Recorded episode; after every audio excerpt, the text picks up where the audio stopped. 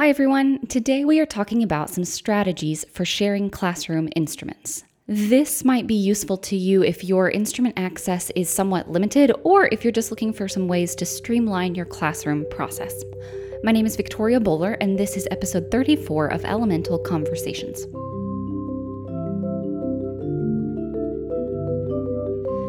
This is a question from a friend on Instagram, and they said, have you addressed games that include strategies for sharing instruments? I don't have a class set of most instruments, so I'm always trying to to plan ways to avoid board waiting. Um, yes, board waiting is the worst. It is certainly boring, but it's also very unmusical, and there are probably ways that we could be spending that class time in a more pedagogically sound way and also just a more interesting way for us and our students. So yes, I like this phrasing of trying to avoid board waiting in the classroom. Episode five of this podcast talks about some ways to pass out and put away instruments. That might be a good place to start because we will be using some of those same ideas here, but applied in a more specific way to sharing instruments across a whole class of students. Let's back up though. Let's talk about some possible benefits of not enough instruments, because while I know this is a challenge in terms of logistics planning, there are some things that we might end up being kind of grateful for in terms of instrument access. The first potential benefit that we might notice is that we have increased chances for modeling, and we also have increased chances for student observation. So in other words, we can see the students better, the students can see each other better, and the students can see us better. We have increased chances for modeling because we can go very slowly, uh, not in terms of the energy of the pacing, but just in terms of our process. If we are going to pass out instruments to every single student all at the same time and say, okay, everyone, listen, this is how you hold the instruments. Okay, go like this. That is more likely to be a chaotic situation. But if we can go kind of step by step and give every student a turn, uh, maybe six at a time to hold the instruments, the rhythm sticks in rest position, and show how they can gently tap the rhythm sticks and things like that. That gives us a more strategic pathway to modeling and a more mm, convenient way for everyone to observe everyone. So that is a potential first benefit. Another thought is that this increases the chances for independent and interdependent musicianship, and that's because students can hear themselves better if they are the only one with the instrument. Let's go back to that rhythm stick example. Let's imagine that every three students in the classroom has a pair of rhythm sticks. Well, those students can hear themselves now much, much better than they would if every single student in the class had a rhythm stick. And then there are uh, fewer places to hide in the ensemble as well because of that. So students hear themselves better, there are fewer places to hide, and it's going to increase their independence and their interdependence as musicians. Another option is, or another opportunity is uh, an increased opportunity for classroom management and social reinforcement. Here's what I mean by that. When we are passing out instruments and there is a limited number of instruments, let's just stick with this rhythm stick example. One of the questions that's going to come up is who gets an instrument?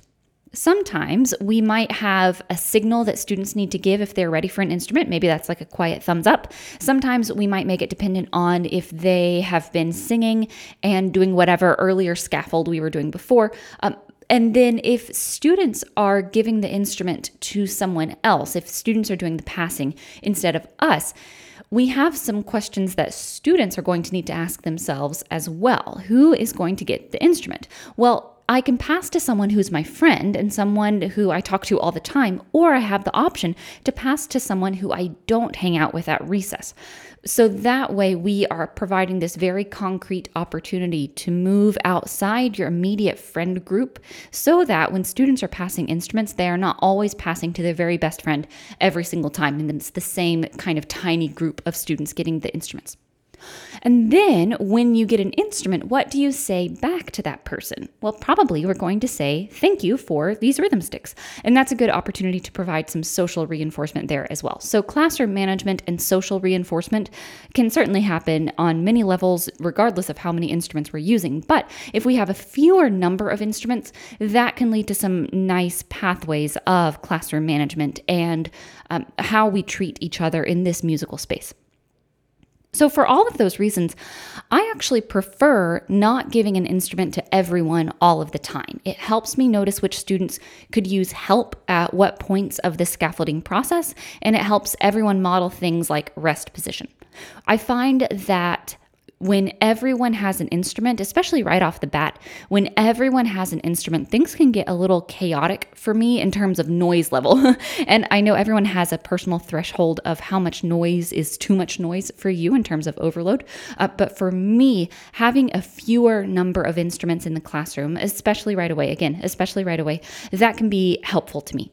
So I want to start just by acknowledging some of the potential benefits. Okay, now let's talk about some principles for sharing instruments. The first thing is that everyone has a job. The second thing is to set expectations. And then the third thing is to think about where you can delegate. Let's look at everyone having a job. Everyone has a job regardless of whether or not your job is an instrument at that moment in time. So here are some examples of possible things that students might be doing if they do not have an instrument. They could be patting the steady beat while the person next to them plays the rhythm. They might be singing the song. They could be singing letter names instead of text. They could be singing solfege while they sign solfege. They could be doing a dance or a movement activity or a game. They might clap an ostinato or anything like that. There are lots and lots of options here for what to do if you do not have an instrument. And the the specific musical job that you choose is going to be dependent upon your pedagogical goals and why you chose that activity in the first place. But in general, a very quick strategy for me that I don't really need to spend a lot of time thinking about is just whatever scaffold you were doing before you handed students the instrument, that's what you keep doing while others have the instrument. So that helps save time because no one is surprised or confused about what they are supposed to be doing. Other students are going to kind of move one step ahead and everybody else already knows their musical task. Okay, so that's the first thing. Everyone has a job. The second thing is to set expectations. This is really important. Um, so we have increased chances for modeling and positive enforcement of behavior and, and everything like that that we already talked about. So let's expand on that a little bit. How do we want students to wait to play an instrument? What is their signal that shows you that they are ready? Sometimes, like we talked about, sometimes that might be a quiet thumbs up, which means that if you're going, Brittany, Brittany, Brittany, give me my, my, me, me, me, me, me, that's not a quiet thumbs up because you're making sound. uh, so that can help in terms of classroom management. It could be dependent on singing or doing a movement activity or clapping the ostinato or whatever it is. You might make it dependent on them doing the scaffold that they do before they get the instrument. So that musical involvement is really important because it shows that the student is listening for directions about how to play the instrument, but also very important, it, this serves as an assessment to see if they're ready for the instrument. So let's say that you're going to watch people pat a steady beat and then you come around with the drum and some people play the drum with a steady beat. Well, if I can see you patting a steady beat that is inconsistent, I know that you are not going to play a consistent beat on the drum, or at least I have a very strong hypothesis. And in that case, uh, it doesn't mean that you can't play the drum, but that means that I will know how to assist you when it is time for you to play the drum. I have some data that I can draw on when it's time for that student to play an instrument, whether that is, and this is a separate conversation about steady beat, but whether that is playing the instrument with you, um, or having you uh, play a little bit quieter or lots of other things like that. So we talked about how students show that they are ready for an instrument. There are lots of options there and you get to choose what your expectation is. You as the teacher get to choose. The second thing is, how do you hold an instrument when you are done playing and how do you hold the instrument when you are about to play? So what does it look like to be holding the instrument but not making a sound on it? We're going to establish rest position very early on and then point out that behavior that we see in other students. We're going to point that out a lot because it's very tempting to come out of rest position. And one of the best ways we can kind of play offense instead of defense is by thanking the specific behaviors that we see, thanking students who are showing that very specific behavior of rest position. Next, how do we pass off the instrument to a friend? If students are going to do the passing, how do we pass it off? This comes back to some of that social reinforcement that we talked about a moment. Like, we don't always pass to our friends all the time. Sometimes we pass to people that we haven't talked to yet today. Another thing is just physically being safe with the instruments. Students need to know how to pass them to each other in a way that keeps the instrument safe. And then this last one, in terms of setting expectations, this last one is really big. How do we respond if we are not chosen to use an instrument in this round of the game? Some common things that I'm sure we've all heard is, I never get a turn. So how do we want to handle that as teachers? Something that we can do, this is an option, and obviously you can choose whatever parameters you want, including completely ignoring that comment. That's totally fine. Um, one way that we could rephrase that is to help students recognize that they didn't get a, a turn this time, and that's disappointing. So reframing from, I never get a turn, to, I didn't get a turn this time, and I feel disappointed. That is much more helpful than the whine of, I never get a turn. um, because the reality is everyone gets a turn. Everyone is going to get a turn with this instrument. It's possible that not everyone gets a turn today, but everyone will get a turn. And then the last principle that we can think about in terms of sharing instruments is to look for opportunities to delegate who the actual passer of the instrument is. We can change who is in charge. That can happen very easily at the end of a song or game, where students just pass off their job to another student musician who is showing whatever mm, signal that we've established um, that shows that they are ready for an instrument.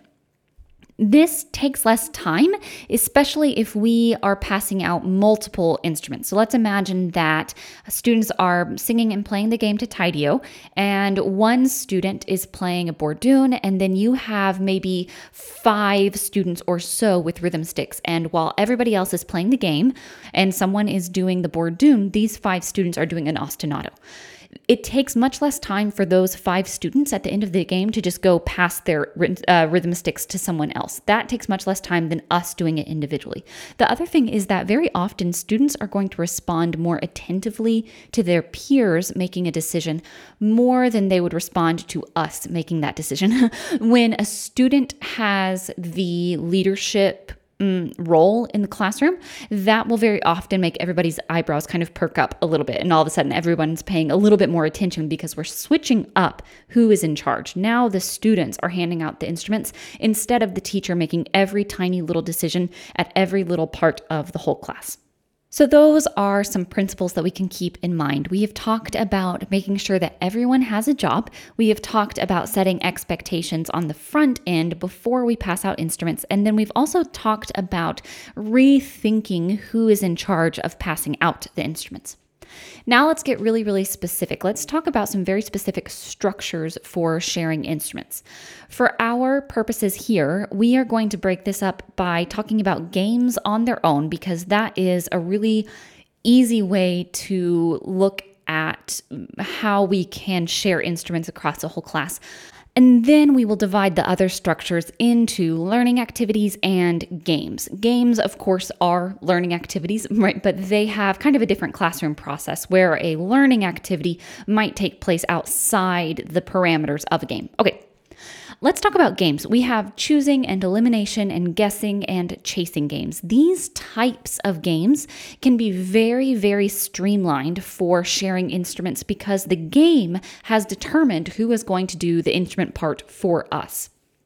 This is something where someone is out, or someone is chosen, or someone is it, anything like that. That is a very easy way for us to kind of switch up the rules of the game and say, when you are out, or when you are chosen, or when you are eliminated, you will play a chord bourdon, you will play an ostinato, an unpitched percussion, you will improvise a melody while the rest of us do the game, or you will improvise a B section in between rounds of the game. One example of this off the top of my head is Here Comes a Bluebird. That song is, here comes a bluebird through the window. Hey, diddle-dum-a-day-day-day. Take a little partner, hop in the garden. Hey, diddle-dum-a-day-day-day. In that game, instead of those two students just hopping in the garden and then you play the game back again, instead of that, you have two instruments in the middle of the circle, and those two students improvise in question and answer form on barred instruments. So, or unpitched percussion or body percussion or whatever it is. But that's one example. If there's a choosing aspect embedded in the game, that is very easy to kind of drag and drop an instrumental experience in there. Okay, let's talk about some other structures. The first thing I have is doubling up. We can have more than one student on an instrument at the same time. This is especially convenient with pitched percussion, but we can also use unpitched percussion here as well. Let's talk about this in the context of a learning activity. So maybe students are uh, two or three at an instrument, at a barred instrument, and they are going to figure out how to play the melody of the song by ear. So one person is playing and the other two are assisting, and then you just switch mallets and everybody gets a turn to try. So this is kind of a, a small group idea that you can use uh, with maybe third grade up, maybe second grade up, depending on the activity and the song and everything like that. Another option is uh, students are playing a melody that they already know, so not trying to figure it out, but we are playing something that we already know how to play on barred instruments. One student will play, and then the others who are at that same group can sing the song, or they can sing on solfege with hand signs, or they can sing on letter names while they point to the barred instrument instead of playing. And then same thing, we're going to switch the mallet so that everybody gets a turn to play. You might also have students doing this same type of process with rhythm sticks or other unpitched percussion where they are playing the rhythm of a song by ear or they are reading a rhythm on the board. Uh, and in that case, one student has, let's just say, a, oh, I don't know, a kielbasa, and they are playing the rhythm of the words on kielbasa. And then the other student in that group is clapping the rhythm of the words. And then you just pass off. So that's in a learning activity where we can double up. We might double up also in the context of a game. One example of that would be the song Hunt the Slipper, which is, cobbler, cobbler, mend my shoe, let it done by half past two, half past two is at the door, let it done by half past four. Here, we can have a few customers singing the song while they pat a steady beat on the tubaano. And because of the size of a tubaano, we can fit, uh, you know, maybe three or four students at a time on that instrument. So you might have a tubaano that is for the customers, and then you might have another tubaano that is for the cobbler and their assistants. So if you choose to have two separate tubanos happening with steady beat at the same time, you can have perhaps around eight students playing the steady beat on a drum. And then at the end of that game, everyone who was at the drum, they just go back into the circle and they choose their replacement. So doubling up on a single instrument is a really convenient way to play this. Another option is to have stations around the room. So that can be if you have more than one instrument part happening at the same time. Let's look at this in the context of a learning activity. If you were to have a learning activity with different stations, you can put different groups of instruments around the room. So students sing the song and perform the instrument part at whatever station they're at, and then they just walk counterclockwise to the next station and play that new part. Something that makes this really fun for us when we think about how we want to structure this is that there are very flexible levels of complexity here. So how many instruments are at each station, and how many different parts are you going to have going on, and how much within those parts, how much part work independence is there? Now, that is again, fun because you can make it very complicated, but for most of us, we probably don't need to start very complicated. And in fact, it's probably good for us to start in a simple way. So let's imagine a simple structure for Alabama Gal, and let's say that we are doing this in Syncopah Prep. Or you can do the same activity with any song, but let's just take that as an example. We're going to have two stations for instruments and two stations to sing the song. So let's put all of the barred instruments that you have on the left side of the room. Let's say you only have six barred instruments total. No problem. Those six students at that barred instrument station, they're just going to play a chord bourdon. That is scale degrees one and five, and you play them at the same time. And then when they're done with the barred instrument group, they go to the next group where they are going to sit down and sing the song. When they are seated and singing, they can choose to either pat the steady beat or clap the rhythm of the words. So that's the next station. The third station is rhythm sticks, where students are going to whisper and play an ostinato. Alabama Gal, rest. Alabama Gal, rest. And then the last station, the fourth station, is also singing, where students sit down and either pat the steady beat or clap the rhythm of the words again. So in this example, every time you leave an instrument, you're going back to reinforce that song with either the song and steady beat or the song and the rhythm of the words. So you have a station for instruments and then singing and then instruments again and then singing again. One reason that you might choose to structure in this very specific example, one reason you might choose to structure it this way out of all of the possible iterations of this activity is when we are in syncopah prep, one of the things we can do is contrast the syncopah rhythm with straight eighths. So you'll notice that some students are clapping the rhythm of the words while other students are playing this uh, straight eighth ostinato, Alabama Gal, rest. And then the rest of the students are keeping a steady beat. So we have all of these rhythmic understandings happening at the same time, but students are not aware that they are contrasting a syncopated rhythm with uh, like a straight eighth ostinato. That's one reason that this structure is convenient. And again, this is going to come down to the exact pedagogical reason that you chose the song in the first place. And then we can use that to kind of think through our strategies for sharing instruments. Something else that we might point out here is that there is a relationship between your instrument sharing practices and where students are on this partwork continuum. So you will recall from a few episodes ago when we talked about singing harmony in elementary general music, that was episode twenty-nine, we talked about some of these different um, steps, these different scaffolds of singing harmony as a whole. And depending on where students are in their partwork skill level, that can really inform your strategy that you choose for sharing instruments. Let's talk about how this might apply in the context of a game. We've talked about it in a regular learning activity, but you'll recall earlier we looked at all of these different structures of games, including uh, like a choosing game or a counting out game, elimination game, a chasing game, anything like that. A very simple way to apply the station structure to a game is just when you're out, you choose if you will go to the station with uh, rhythm sticks for an ostinato or with with the barred instruments for a bourdon or whatever it is. So you can have different stations around the room, again, depending on the purpose of the activity and the partwork skill level of your students. You can have different stations around the room for rhythm, beat, um, a bourdon, an ostinato, uh, perhaps playing a partner song, anything like that. And then just when you're out, you choose what station you will go to. So an example of that might be in the rhyme Zapatitos Blancos, or you could do something with something like Apple Tree as well. Anything where someone is chosen, where there is a specific person, or for that matter, you can do this with something like We Are Dancing in the Forest uh, or another chasing game. Whatever game you have, that structure can really help us, especially when it comes to stations and having students choose what instrument they are going to go to. Let's look at the last structure. I am calling this one just pass it down. The idea here Here is that you have an instrument, you're standing in a circle, and you just pass it to the person next to you. Simple as that.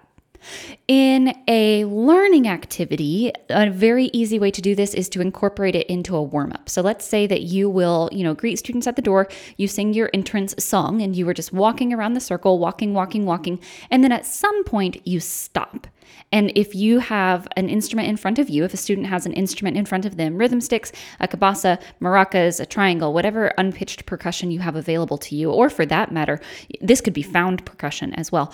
Uh, those students with an instrument in front of them will pick it up and you do whatever rhythmic warm-up improvisation stuff you're going to do that day. And then that person passes the instrument to the right. Let's imagine that you have in a class of twenty-five, let's say that you have like ten unpitched percussion instruments in the circle. So not everyone has one all the time, but after a while that you've been playing that instrument, you just pass it to the right. And everybody else is going to do the same instrument, excuse me, the same rhythm improvisation warm-up activity or whatever it is that you had planned that day. They do that on body percussion. We can also rework some of our classroom games to use this pass it down structure.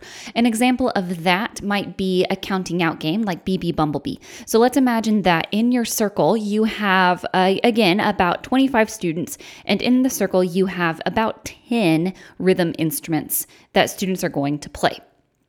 In the traditional version of this game, there is an object that students pass to each other around the room as they speak the rhyme.